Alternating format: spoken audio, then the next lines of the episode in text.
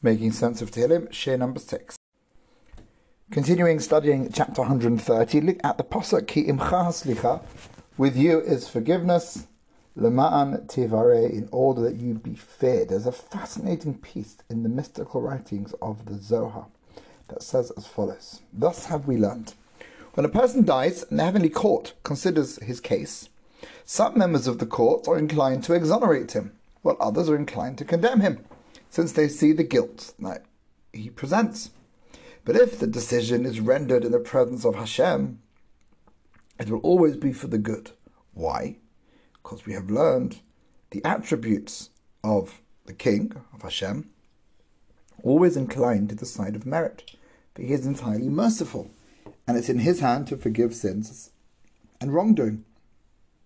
And this, says the Zohar, is the meaning of our verse. For with you is forgiveness. That is with Hashem and no one else.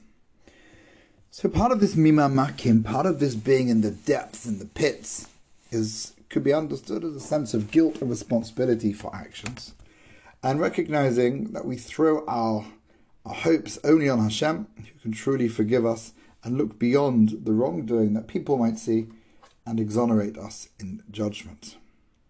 Says Rav Hirsch, the illusion which is diligently nurtured in some circles, that since we are now in exile, we have lost everything and we are without hope, is challenged by this verse, Ki we are never without hope. Which also might explain why this is read during difficult times, in that sense of that strength in the conviction that Hashem is with us. Kiviti Hashem, kivta nafshi. I wait the forgiveness of Hashem to hear that I have been forgiven. If you follow the line of thought, this is about being in the depths because of wrongdoing or mistakes we've made, and that's what that's what the hope is. Say the commentators, there's two words here. There's kiviti Hashem, and then at the end, velidvara hachalti. What is the difference between tikva, hope, and yichul? It also seems to be hope. So there's the hope that we have, but sometimes our hope is unfounded because we don't really deserve to have the things that we hope for be fulfilled. We don't know. But then there's the, the, the, the hope that I have because Hashem has promised to save me. So the first part is I'm hoping that Hashem will do what I need. But I recognize as well at the end that Hashem has made certain promises. Taking into account all of the things that I have messed up, He has still chosen me to serve Him, to train all of mankind to be that kingdom of priests, a holy nation.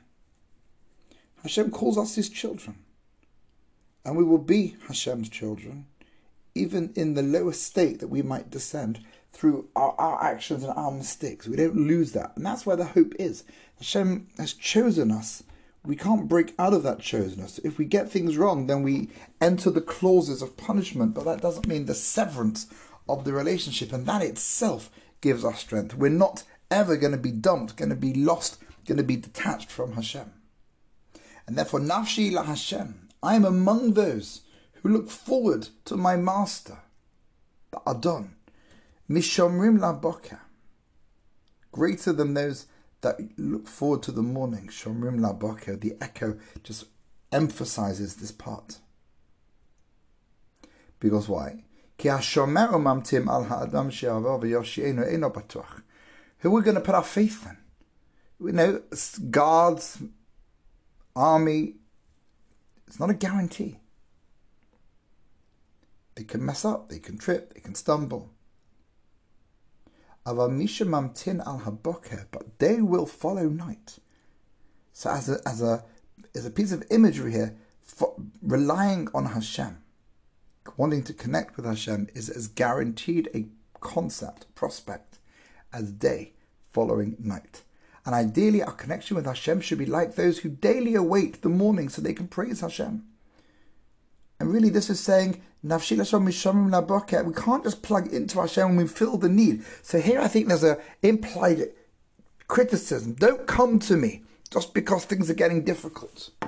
Come to me all the time. Be like those who yearn to connect with Hashem all the time, and that will strengthen the relationship. Please God, more tomorrow. Have a good day.